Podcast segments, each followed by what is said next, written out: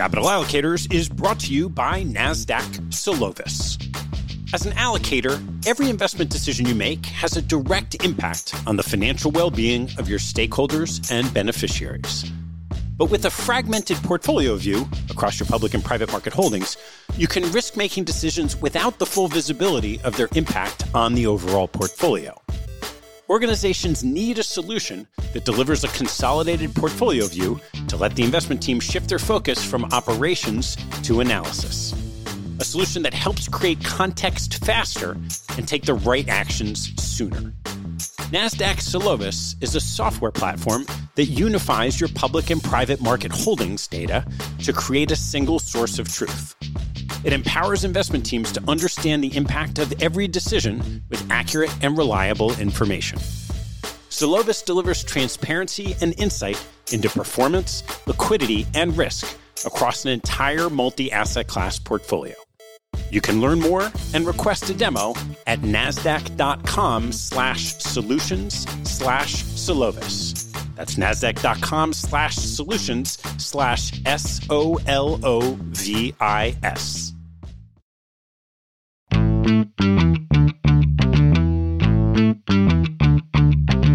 Hello, I'm Ted Seides, and this is Capital Allocators. This show is an open exploration of the people and process behind capital allocation. Through conversations with leaders in the money game, we learn how these holders of the keys to the kingdom allocate their time and their capital. You can keep up to date by visiting capitalallocators.com. My guest on today's show is Jordi Visser, the President and Chief Investment Officer of Weiss Multi Strategy Advisors, a $4 billion hedge fund firm focused on an innovative investment process, insightful data analytics, and cutting edge thought leadership. Jordi came on the show and discussed his background and Weiss's strategy back in 2019. That conversation is replayed in the feed. This time around, we get a glimpse of Jordi's thoughtfulness and rigor across work and life, including baseball cards for portfolio managers, the adaptability quotient, or AQ, analytics for business development, and the great resignation in asset management. We then turn to Jordi's market views on inflation and interest rates, blockchain and decentralization, health and longevity, and mental health and anxiety. We close with his passion for horse racing and its application to money management. Please enjoy my conversation with Jordi Visser. Jordi, great to see you. Great to see you, Ted. Well, it's been a little while. I'd love to start with just an update on the firm. I think the last time we did this, you were shy of 2 billion, bunch of ideas of how you were going to build out. So what's happened? Yeah, it was I think it was early 19 and we were just south of 2 billion. We're now at 4 billion, and most of that growth actually happened during COVID, which has a lot to do I think with building the analytics out for the marketing side, but also I think we spoke about this the last time. We were already using technology to show data visualization of what we do.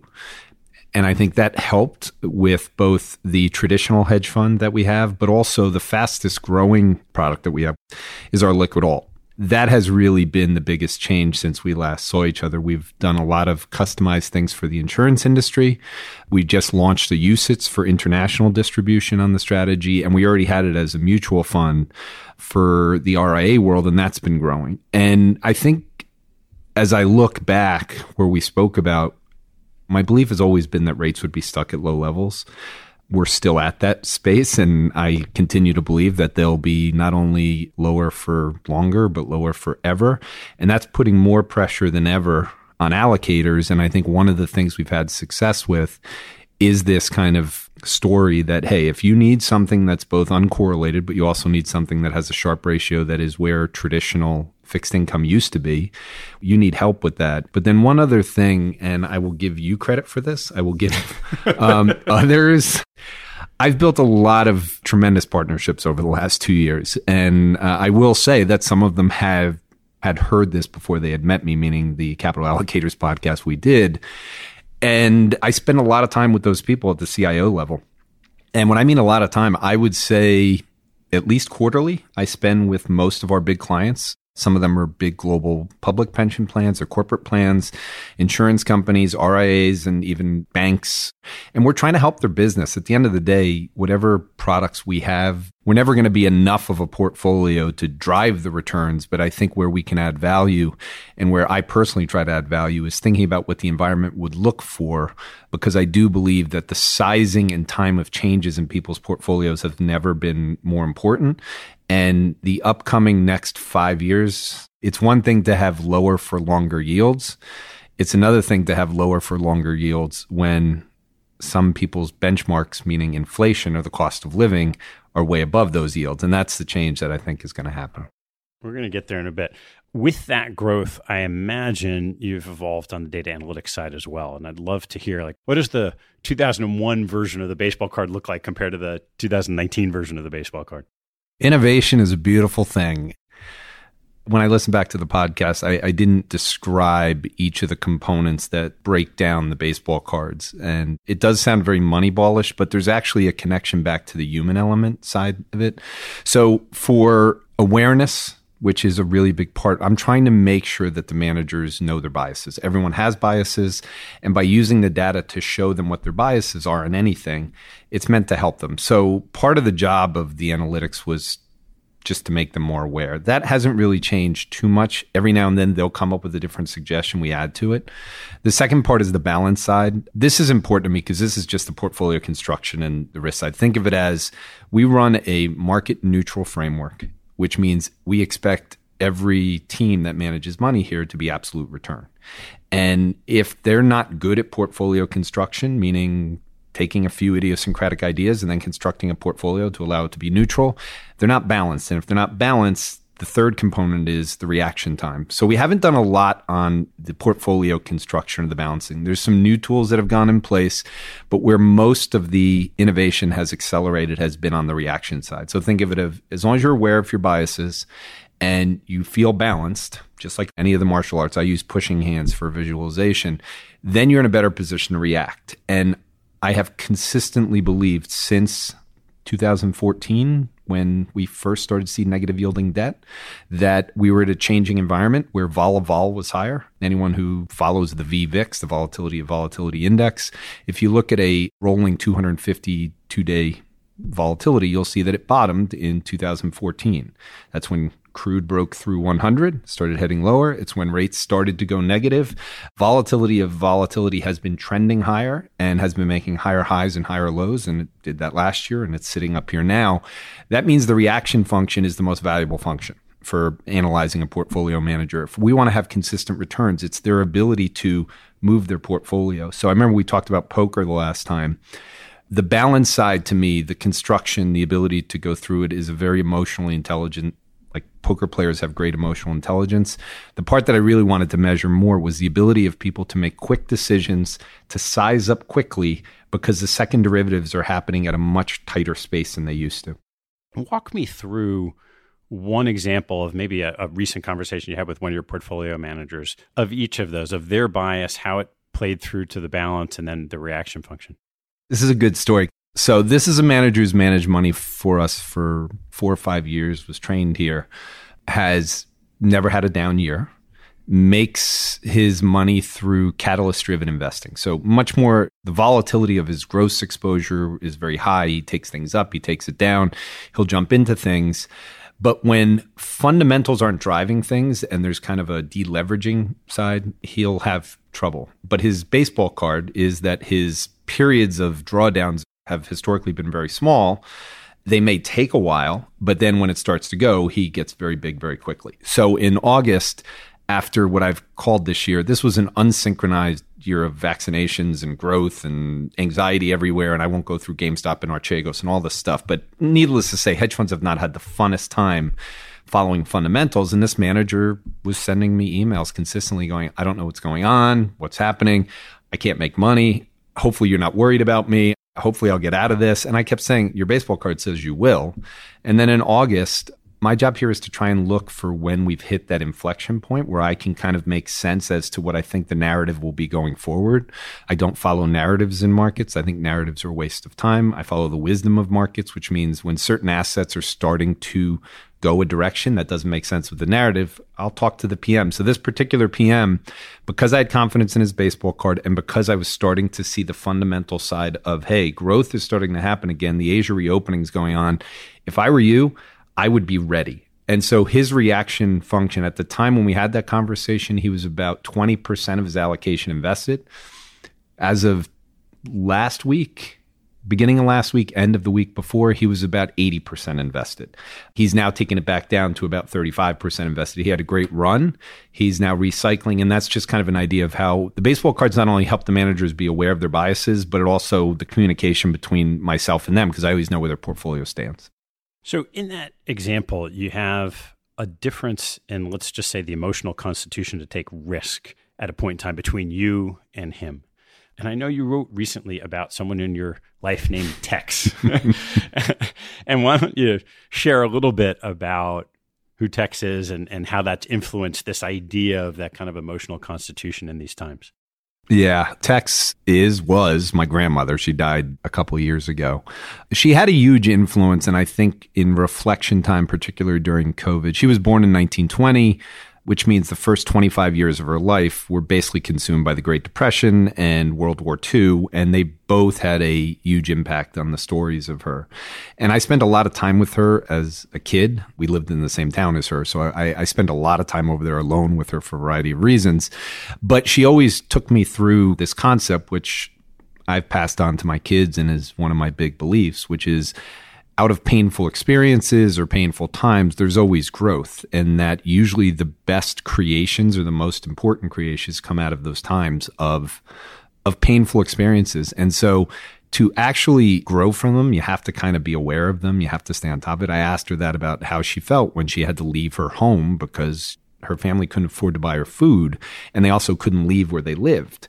So when you're a kid and you see these in a lot of the depression movies, you have to move away and she moved and ended up in New York and a girl from Texas moved up to New York and she eventually got the nickname Tex from working in a World War II factory, but she was an amazing woman had a huge influence on me for both her strength but also in terms of teaching me that life is is not fair, but life is good and you have to be able to appreciate even the bad times to get through them.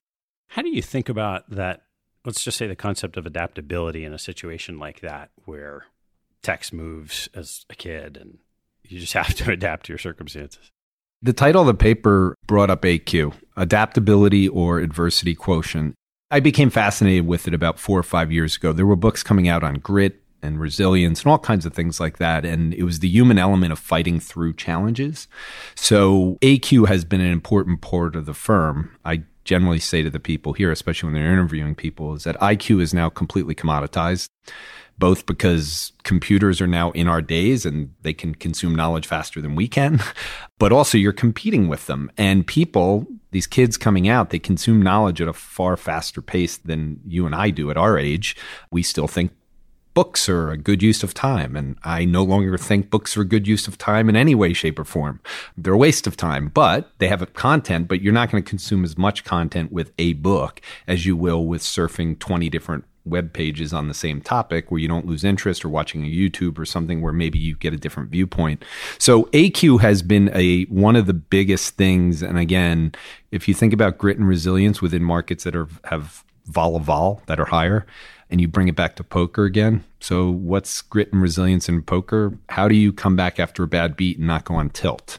How do you make sure that you can dig yourself out of a hole? So, that portfolio manager that I mentioned that was reaching out to me consistently these are mini therapy sessions. I want the people communicating, I want the transparency, and I want them to know that I'm there and I believe in their ability to come back because they've proven the grit and resilience in the fight and they're not giving up. And just the fact that they're asking the question is important. So we view things, and when I interview people, whether they're a PM or whether they're someone that's going to help the marketing effort, I'm literally in my head going through an IQ, EQ, AQ measurement. And I'm asking all my questions mainly towards AQ and EQ, but AQ for the most part is the dominant one these days. What types of questions do you ask to try to measure AQ in someone you're thinking of bringing in? Well, let's see. Since people will hear this, um, let's put it this way. I ask people to tell me a lot of stories rather than one word answers. Stories for me involve a lot of different ways that people integrate themselves in the world. It kind of tells me how their brain works for solving a problem. A lot of them will be on storytelling. A lot of them will be on relationships that they have, experiences they've gone through. They'll be geared a lot away from well, what'd you do with in class and what was that job worth? What did you learn from? I'm really trying to find people that have already gone through the journey of life and have learned a lot about themselves. So self-awareness to me is one of the most important things for for people to be I think it's step 1 to being involved as a person.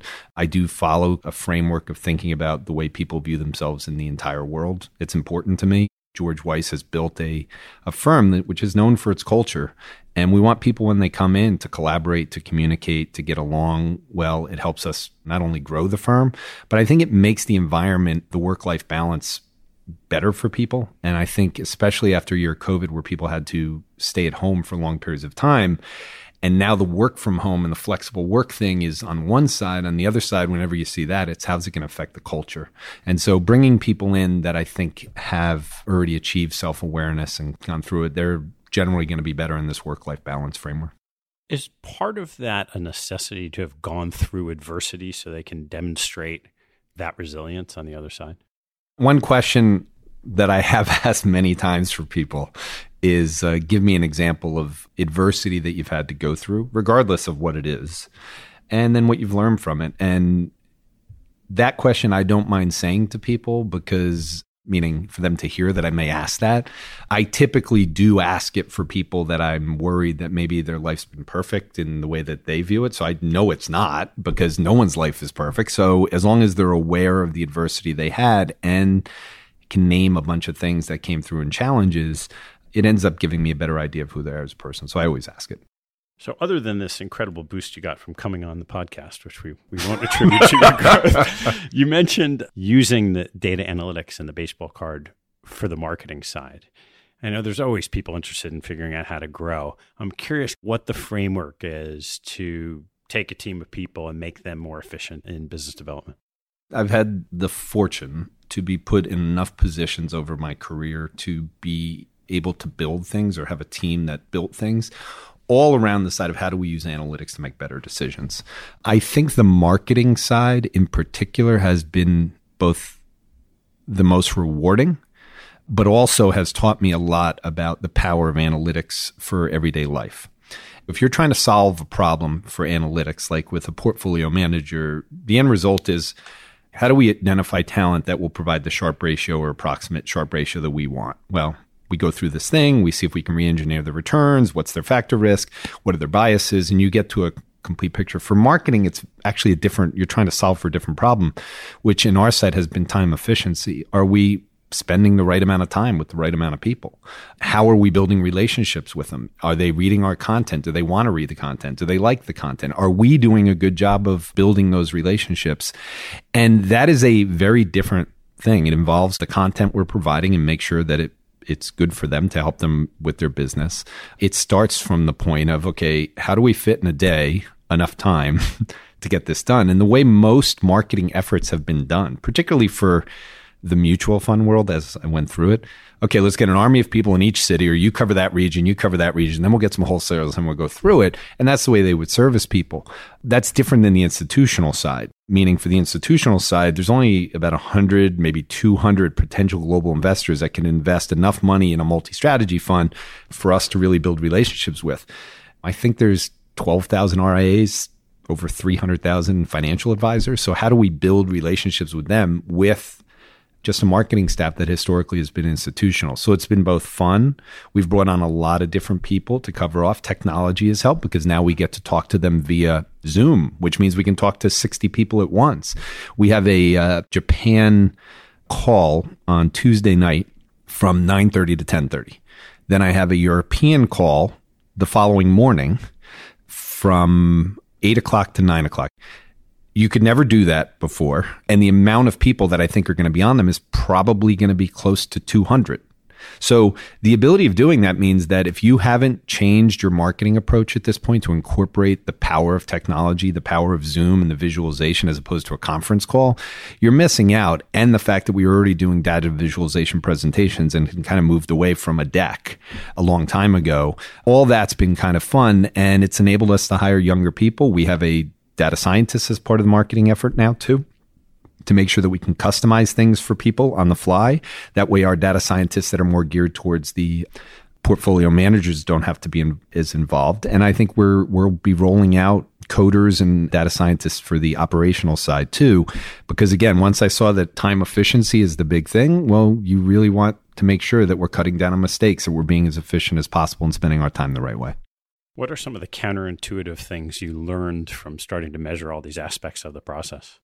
Well, I'll give you one right off the bat. So, and again, I, I think because I think so much in poker, there's a phrase that is used in poker for a movement of going over the top, like trying to extract information by making this big, bold bet.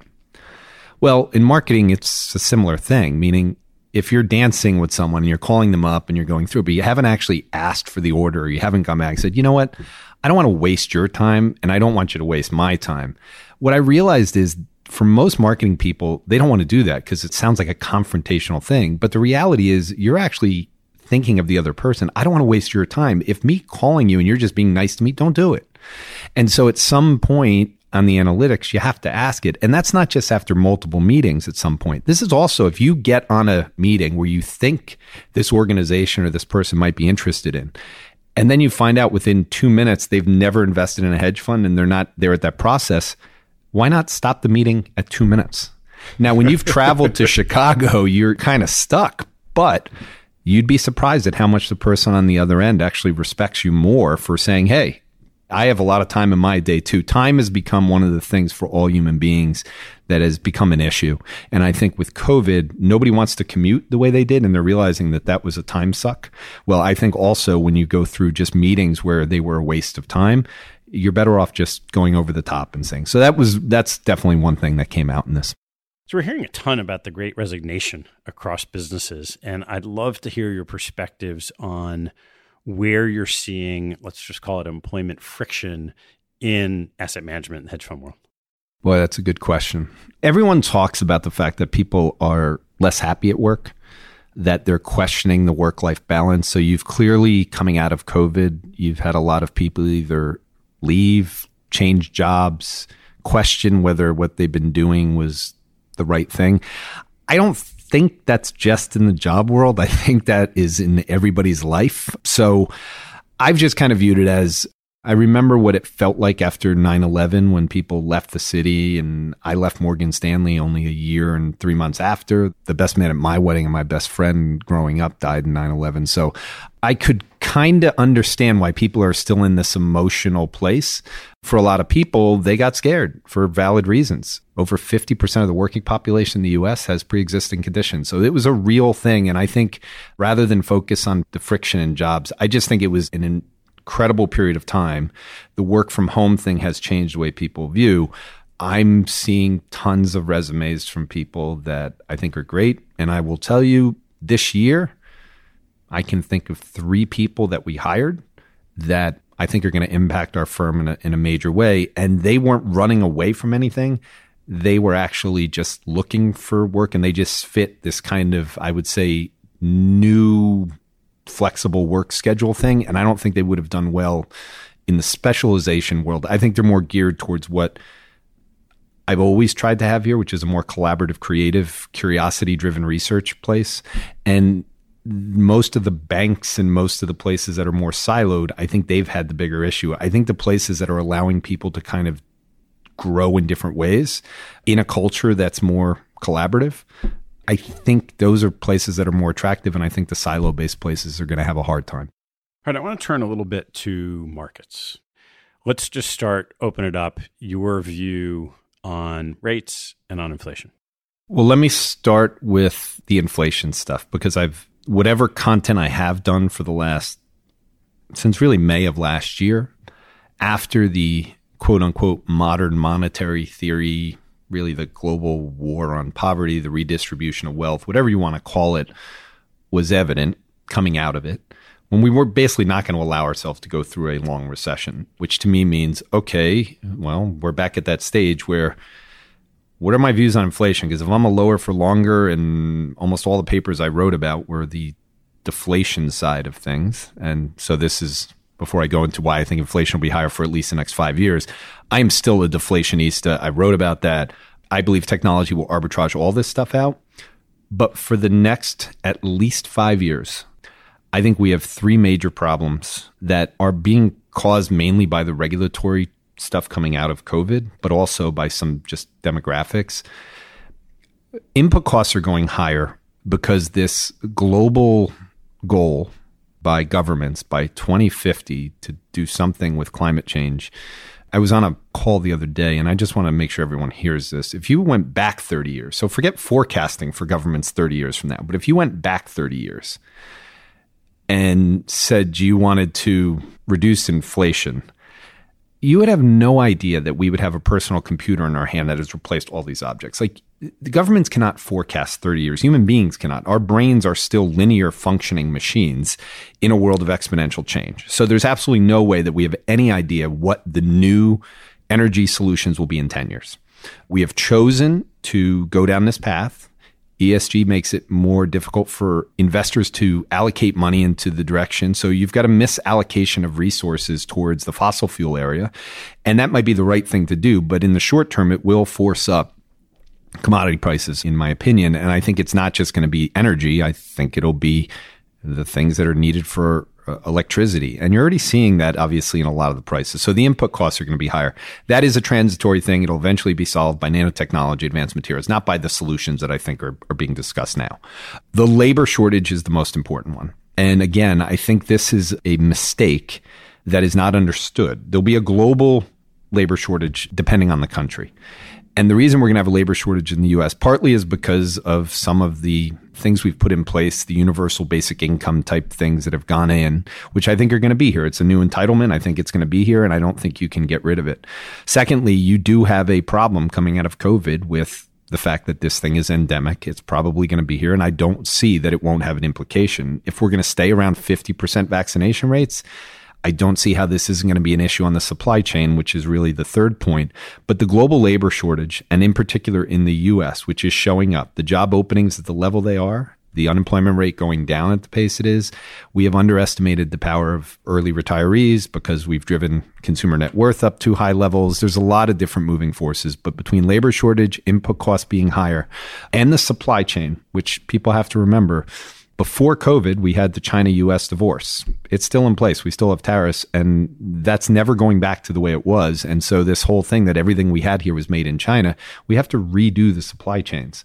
And that's just going to take a lot of time. So, when you put in the fact that we've got the COVID issues, we've got labor shortages, we've got all these different problems, and we're dependent on the supply chain of making one item from 10 different countries or whatever the case is.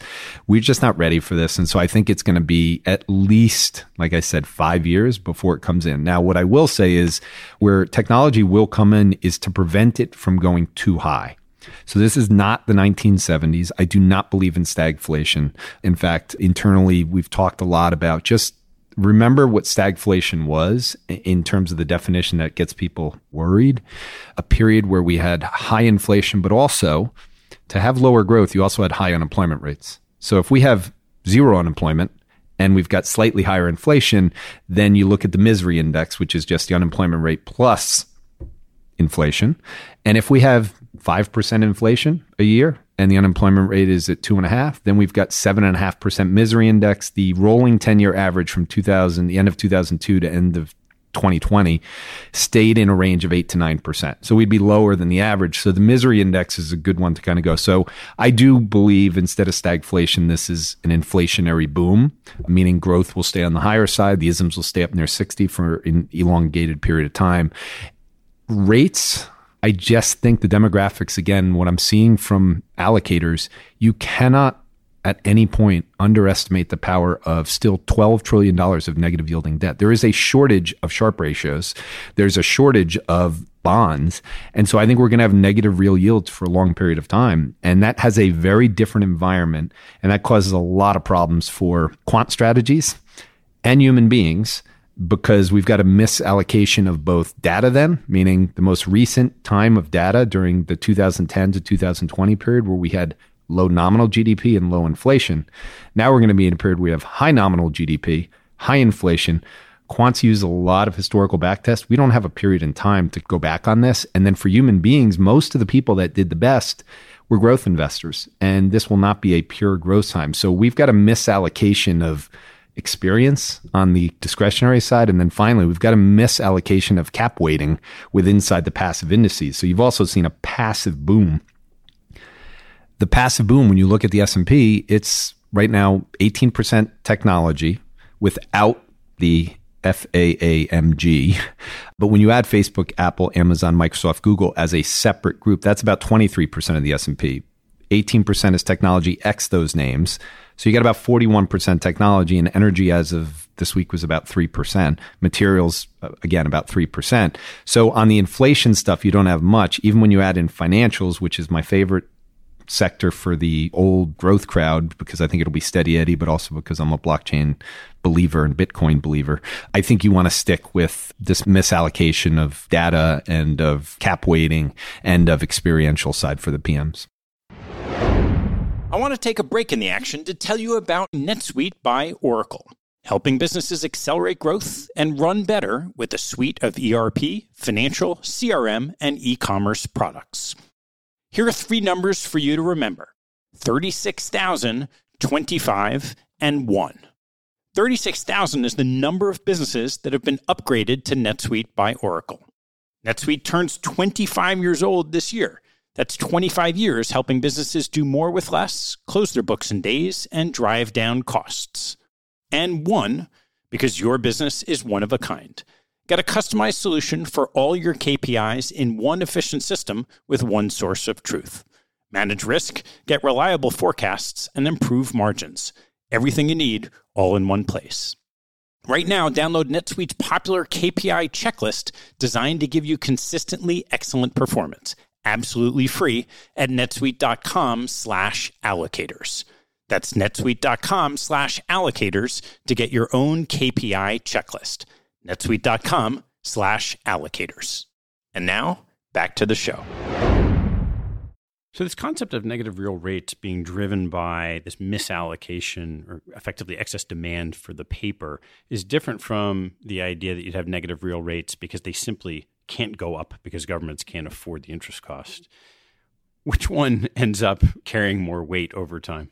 Well, for governments carrying the interest cost, for years I joked behind closed doors and occasionally on stage where it wasn't being videotaped that there'd be no bonds in 30 years. I still believe that. And I used to say, well, bonds will be replaced by 3D printers and nanotechnology and there's other forms of it where I still believe that that's the case.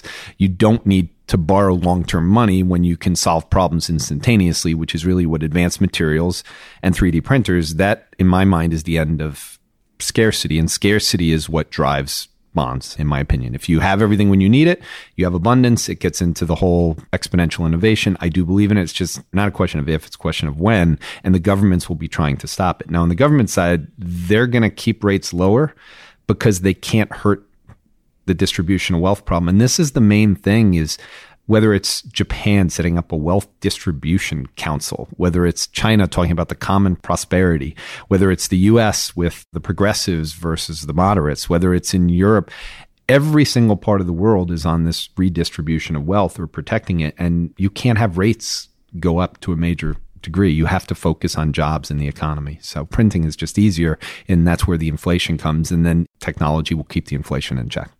What long term themes do you see coming out of this? You mentioned technology, you mentioned briefly crypto. I know you're big on health and longevity. Let's start with crypto. I did write a paper at the end of last year, basically titled Bitcoin is finally an asset and it should be thought of as a part of allocators' portfolios. I still believe that. And whether someone puts a half percent in or 1% in, it has to be viewed in your belief of the blockchain. It has to. It's the fuel behind the money coming to it. Now, where I believe crypto, if you look two things across disciplines and you kind of think about it. The blockchain, in all of the things that it does, it's about decentralization. Decentralization is going to be a major theme for the next 10 years. And I don't think people should underestimate it. Just by focusing on Web3 for a little while, you start to understand really very quickly the amount of people involved in a transaction like buying a home, like how much friction there is in completing transactions. And the reason I bring that up is we have a labor shortage. We need to find things that will help the labor shortage. And everyone goes towards robotics and artificial intelligence. I don't want to burst bubbles here, but I'm still a skeptic on artificial intelligence and have focused on a human plus machine approach as opposed to a machines are better than human belief. I just don't have it. And I think the blockchain is an easier, more elegant solution that is harder for the government to stop than, say, robotics are going to take a while because no emotional intelligence. How do you fill out the jobs that are necessary? We already shouldn't have a truck driver shortage, but we're not allowing autonomous vehicles to extend down the road because it's the government doesn't want to allow it until it's completely safe. So the easiest place to kind of fill this in, and because financial firms have been thinking about this for a long time and have been involved in it, I think the blockchain, through both a combination of Bitcoin growing so much over the last two years, the ecosystem of coins has grown dramatically. NFTs, which are laughed at by people, tokenization is here. And if you don't spend time reading about tokenization, it's real and it's powerful. And it again gets into how do we reduce friction from selling a piece of art? How do we reduce friction from doing anything where it has to, you don't get as many viewers as you could. And at the same point, people can't buy a piece of it or they can't go through it. Tokenization is going to be a really powerful thing. So I had something in mind. I wanted to see Ethereum be a better performer than Bitcoin to show that Bitcoin was had become real. I view Bitcoin as the gold of the crypto world. I view Ethereum as oil for the crypto world or the energy. And because of that, I wanted to see that Ethereum was actually outperforming Bitcoin, which it has. And so it's been a good thing to, I think, focus on. I'll just end it with for everyone out there who has a young son, daughter who is involved in crypto, of which many of them are. My son is. He's taught me a lot about the crypto market. And you think about, he knows nothing about economics. And so he's asking me questions. I ask him a lot of questions on crypto. And so one of the things that I've had to realize is that when older people are talking about this, like it's some Ponzi scheme or something, I just don't think they're understanding that my vision for myself of the blockchain is that capitalism is kind of the opposite of a decentralized world and we're getting closer and closer to a more decentralized world. And I think there are some very big positives for people that embrace it. Over the course of the next two years, I fully expect people to realize that decentralization will allow certain emerging markets to leapfrog because they will put it to work faster. So I've been looking specifically towards places in South America, which I think need it more just because of my history back down there. They need a decentralized world for education. They need a decentralized world for finance. They need lots of decentralized worlds. And I think the blockchain is going to help them. And Brazil in particular has a lot of crypto people down there. And that's where I'd be focusing if I was a pension allocator right now, spending a lot of time in some of the South American countries to figure it out because if your problem has been that you've been burned investing in emerging markets at some point, and in particular in South America, and you think about the things you don't like about it, and then you go read about what Bitcoin is supposed to prevent against, it really is something which gives you a good argument for that. How do you think about integrating the lessons you're learning from doing this research on your existing business, which is, you know, listed markets, equities, we don't do anything specific in, in, crypto from an investment standpoint, but I will tell you, we think about it in terms of the power side. We think about it. I definitely think about it from the partnership side. I continue to look into it as a potential thing down the road for technology that we integrate in our own firm. But right now, I've got pension funds that I talk to on a regular basis. And no joke, one of the questions they have is, okay, ESG prevents me from investing in oil. You're keep talking about crude going up higher than we can all think, but I can't do anything in it. So what can I do? And one of my answers is crypto. So on all of this stuff, I think there is an element that fits back into it. There are some companies and some things, but I also, as you know, I like to read across a lot of disciplines and know and fit it back into the world. If I didn't know what the blockchain was, I wouldn't be able to say that it'll help the labor shortage because of the transaction that we're not going to be able to do in the way that we had. I think the blockchain is going to change all that. How about longevity? So, my grandfather, he died younger than he should have and was not a beacon of health. And I remember as a young kid looking and realizing that knees are supposed to bend, recliners are not good for knees, and that not shortly after he died, I really started to say, okay, I'm going to get a physical every year. This was at, at around 30 years old. So I have all my physicals each year from that. So think of that as data collection. And what I wanted to see was how I was aging as time went on, I became more interested in a simple question that I had as a kid. But then as I got older, there's certain, certain questions about living which people should ask. One is there was a virus in the office, not COVID. Let's just take the flu. Half the office got it, half the office didn't but we all touched the same stuff. We all went through it. So why do some people have a good immune system and other people not have a good immune system? The immune system is one of the most important things for me, as I briefly mentioned, and longevity fits right back into the immune system. As you get older, we just saw this with COVID. If you go through the data, the weaker your immune system, with happens with age, the higher the probability of serious illness with COVID pre-existing conditions are directly related back to the immune system. So the question is, how do we change our immune system? So I started really reading about this, I would say about 10 years ago. And as time went on, I started becoming comfortable that we'd all be able to fight off viruses. And, and, you know, viruses and bacteria are the reason that we have allergies or the reason we have all of this stuff. And meaning they're in our bodies. And the more that you get to know this, you get to start to realize that if you have a good immune system, you shouldn't have to have problems necessarily with COVID, that the weaker your immune system, the easier it is for you to get sick.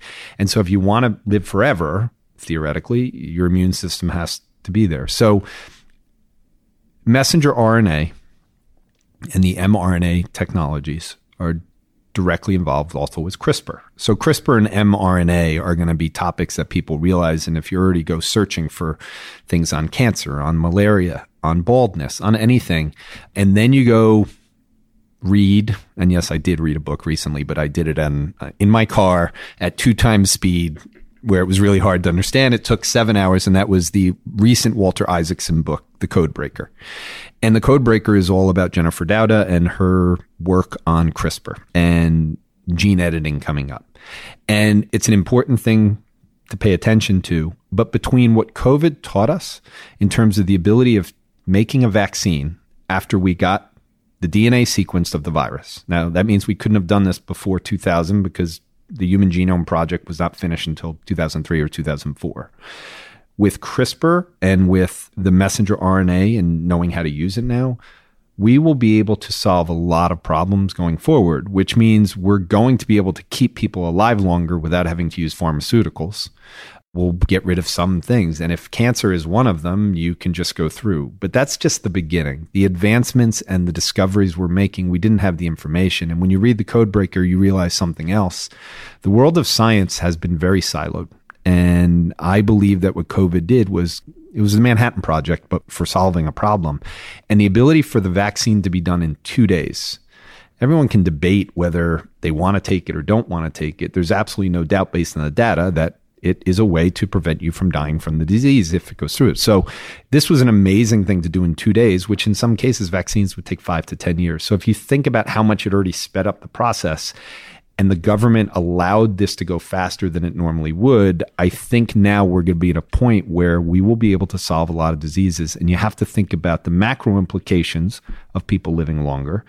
It has actuarial table implications, which means the insurance industry and the pension industry both are vulnerable to this situation in terms of if people live a lot longer.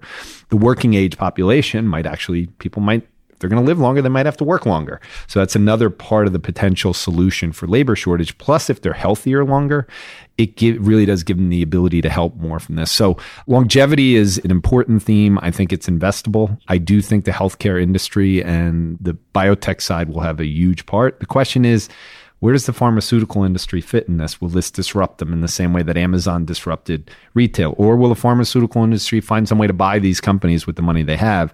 Just looking at what happened in the market cap for Moderna from beginning into where it is now, and you see how quickly these things can happen. I don't envision this to be like the tech boom with Facebook, Apple, Amazon, Microsoft, Google, and their ability to dominate the software and, and smartphone world in terms of getting these big things in Web 2.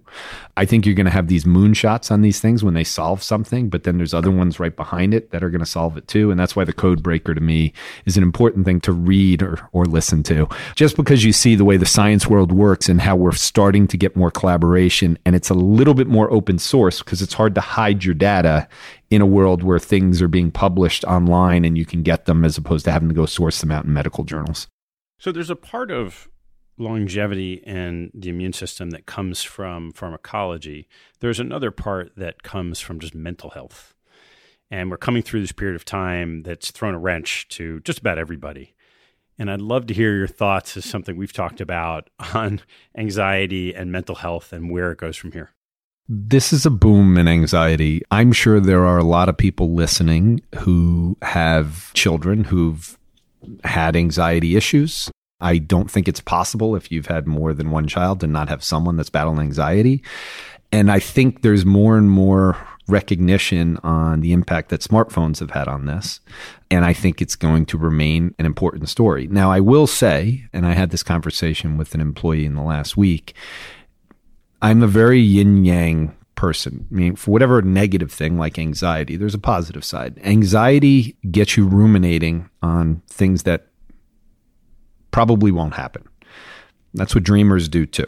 So I think a lot of the great inventions came out of a time of people dreaming. And so as much as anxiety is a world of being distracted more and getting all this negative information or let's say two-sided polarizing information i do think it's having an impact on the ability if you can harness it to create things in a different way. It's in a sense breaking down what the school system has created which is a world of specialization.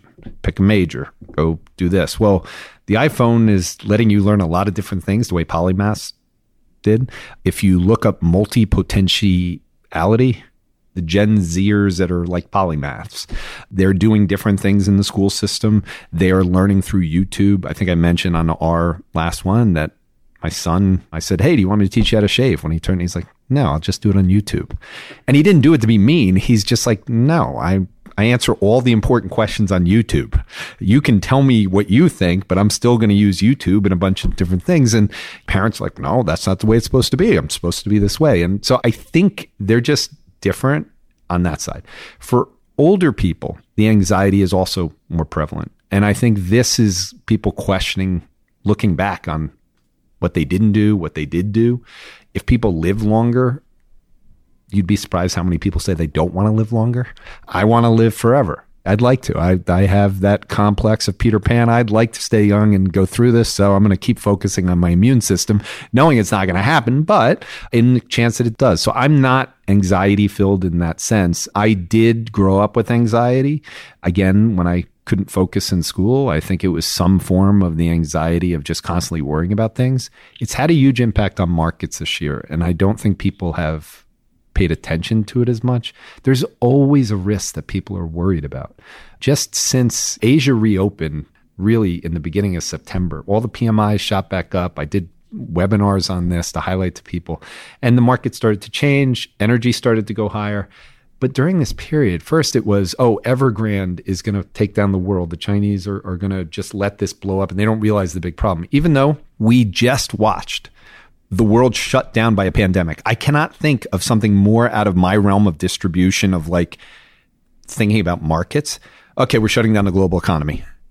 Okay, that was not part of my distribution. And then the fact that we put that much money into the system, Evergrande's not as big as a pandemic. So when people are sitting there going, okay, before the Olympics and before whatever election thing is going on with which Emperor Xi next year, I, I, we're not going to let the common prosperity breakdown by letting real estate fall when everyone has. So there's been anxiety with that. Then you had the European power shortage. Oh, this is a problem. Everyone got worried that this would hurt growth and China slowed down the power.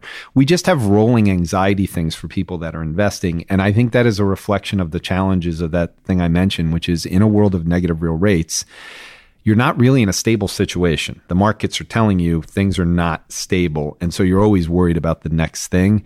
And I think it's going to take a balance by people to avoid just kind of what the iPhone has done and the fact that the information just travels too quickly and is meant to scare you. What do you do and what do you coach your PMs to do to quiet down the anxiety when they feel it? All right. So there's two different things. What do I do and what do I try to coach? For me, it's very simple. I have to be aware of when anxiety is starting to last too long. So before you get to ruminate, you're stuck on a topic.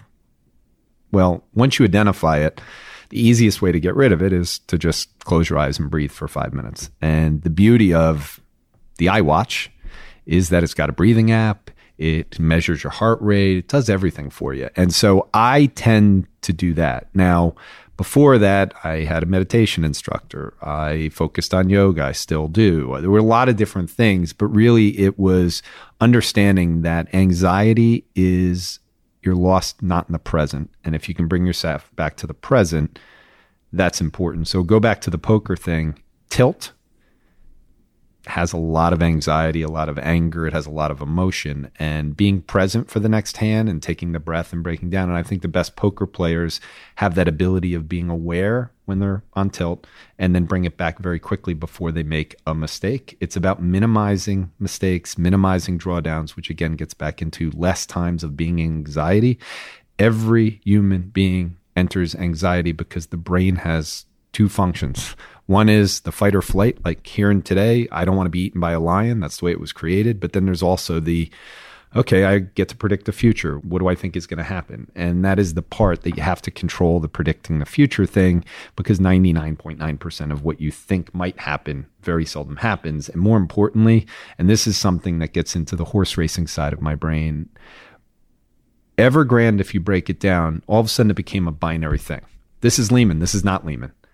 The reality is there are so many other horses in the race other than it's going to finish first and it's going to finish last, which is the way most market people get to. There are so many outcomes on the distribution that they don't all end up in the same way. And everyone knows that, but they immediately read something. This is the Lehman moment. Okay, we had one Lehman moment and it was chosen by, we let it happen. Since then, there hasn't been any Lehman moments. And so maybe there's not another Lehman again in our lifetime. But this concept of how I get my own PMs to do it is really to make them aware and then get them to focus on the present. That story I told about the PM and where was. So he's kind of on tilt. His P&L is negative for a period of time. He had his worst drawdown for his history in the firm. He's now positive on the year. So he worked his way out of it. But one of the things that I kept saying was, your baseball card, this is normal for you. Like you go through periods where you have a drawdown. This might be a little bit more, but just like a baseball hitter, you go, this is your baseball card. The more that the comfort was there that I was comforting him. So I kind of play therapy to help out the most. I want to ask you a couple of closing questions I didn't last time. But before we do that, you mentioned horse racing. And since we've been together, I got a chance to see your Kentucky Derby analysis. and I'd be remiss if I didn't ask, what the heck was that? yeah, it's funny. Of all the things that I do content wise, the most read thing by far every year is the Kentucky Derby write up my father had a huge influence on the way I approach risk reward. Horse racing and handicapping horse racing was something that was interesting to me. It's amazing how playing poker for people is like, oh, yeah, it's a good gambling thing. And then handicapping a horse race. Handicapping a horse race to me is very similar to the market. You have a bunch of information. It's in front of you. There's data. They give you a sheet of all the data. So think of it as true quant work. And then you go out there and most people try to figure out who's going to win. What my father taught me, which has been great for all markets, is not to focus on who's going to win, but look at where the value are in the odds, not the value of the security. And this is the part that fits in with the managers in that concept of EQ, which is the poker side, and then the AQ, which is the grit and resilience side. When you're analyzing a horse race, you have to understand whether you're in a crowded position. Well, the odds at a horse race tell you if it's a crowded position. If it's the favorite, it's a crowded position. So you're going to make less money. People don't think that way when they go, I have this idea that is great. Okay, well, computers have arbed out first price discrepancies, but they've also arbed out now time discrepancies, meaning when you find an idea and you're like, I found it, nobody's in it. Well, no, computers are pretty good at using data to find the same idea. Now, maybe the trend has been horrible in the earnings and you think there's an inflection point coming.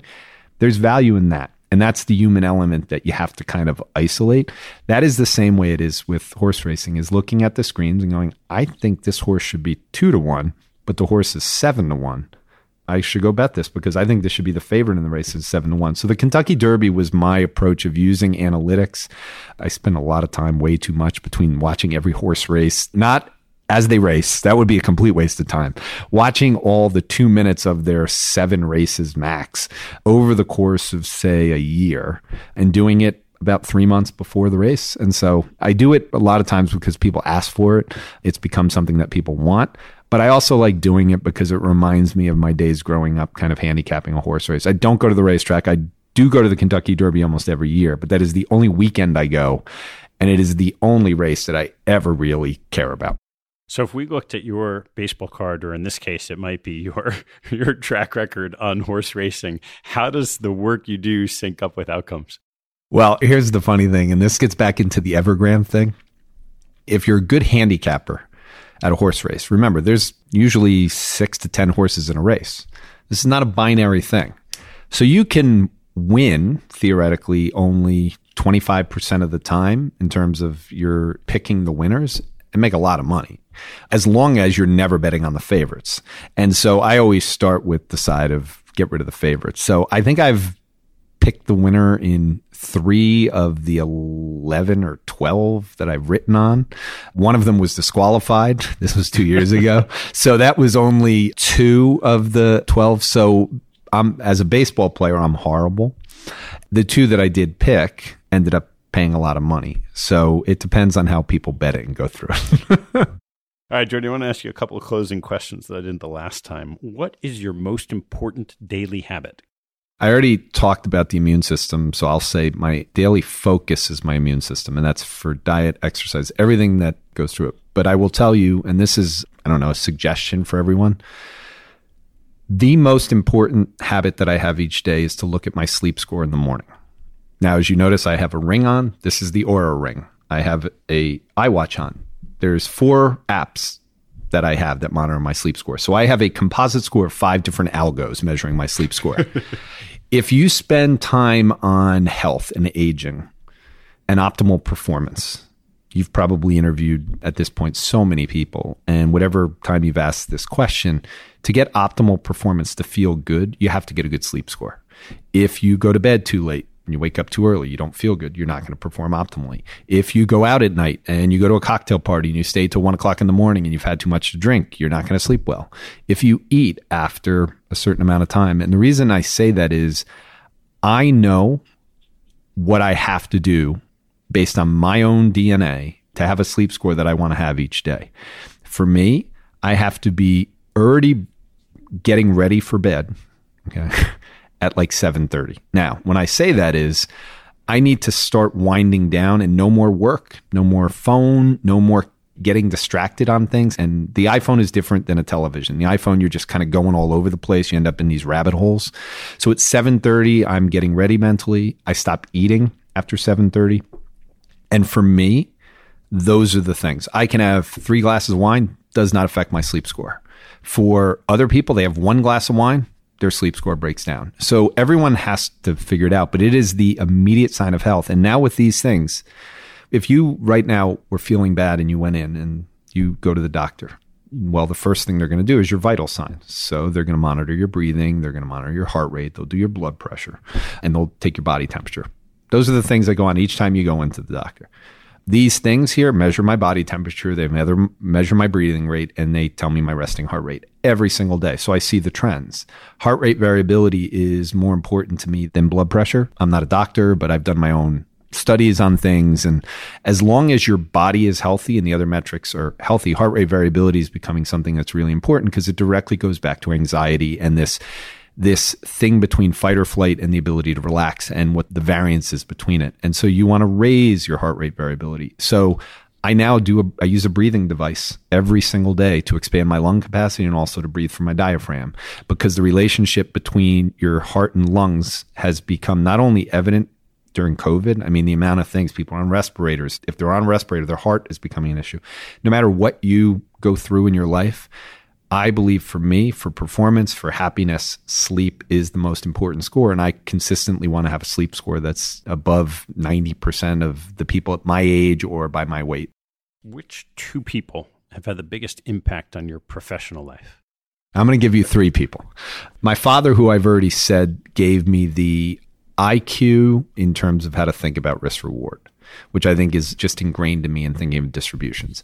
My mother gave me the EQ side. She is not only a, an incredibly nice person, but following up from my grandmother, she just, if it wasn't for her, she balanced out my father's strengths. And so my EQ is there. The third person is my oldest daughter. And the reason I say that is I had my oldest daughter when I was 22. So I was very young, had not finished college yet. So she became a motivating factor for my AQ because I didn't want to let her down. And so that inspiration and a reason I bring it up that way, people always have like mentors, always have stuff, but my IQ helped me when I finally did start to focus at school and when I got the job at Morgan Stanley. My EQ definitely helped me with the politics at Morgan Stanley, but also the managing people and mentoring people and helping people grow. But if it wasn't for the AQ and the get back up and the whole thing with Rocky Balboa and Rapini. It's not how hard you get hit, it's how fast you can get back up. And I believe that those three people had a huge influence on just my ability to do things. What's the biggest mistake you made and what did you learn from it? All right, this one I'm going to dance around. I'm not going to dance around it because I make mistakes. I've probably made already 17 mistakes this morning. But what I will say is this I have told my kids, I wanted them to remember one quote that had a huge influence on me that I wanted to pass along to them. And this kind of gets back to the text thing, but it also gets back into when I started meditating in this Buddhism side, which is if by definition all adversity brings new growth and brings strength, then the Ralph Waldo Emerson line of life is a succession of lessons which must be lived to be understood. So these are not mistakes, these are lessons and I wouldn't change any of them. So I don't look back and think that there's anything that was necessarily a mistake in a big way. But I will tell you this if I decide not to have greens on a day, I view that as kind of a, a, mini mistake. But we all make mistakes every day. As long as you're doing based on some kind of analytical approach and you learn from whatever it is, I think lessons is a better word than mistakes. Well, to that end, last one, what life lesson have you learned that you wish you knew a lot earlier in life? Ah, I have an answer for this one. I would have chosen, because this is a choice I could have made, to not be a New York Mets, Jets, and Knicks fan because that has been as tormenting a thing as you could possibly imagine, considering I have been to multiple world champions throughout sports, none of them with my own team. I have been to St. Louis Cardinals. I took my brother in law, he's a Cardinals fan. I took him to the finals of the game against Texas. George and I went to the Boston Red Sox final at Fenway Park. I've seen the Yankees win a bunch of times at this thing, but the misery of my sports teams not going, I chose that pain. Jordi, it's always so much fun and enlightening. Thanks for taking the time. Thanks for having me again, Ted. Always a pleasure. Thanks for listening to this episode. I hope you found a nugget or two to take away and apply in your investing and your life. If you'd like what you heard, please tell a friend and maybe even write a review on iTunes. You'll help others discover the show, and I thank you for it. Have a good one, and see you next time. An important disclaimer from Janus Henderson Group PLC. Investing involves risk, including the possible loss of principal and fluctuation of value.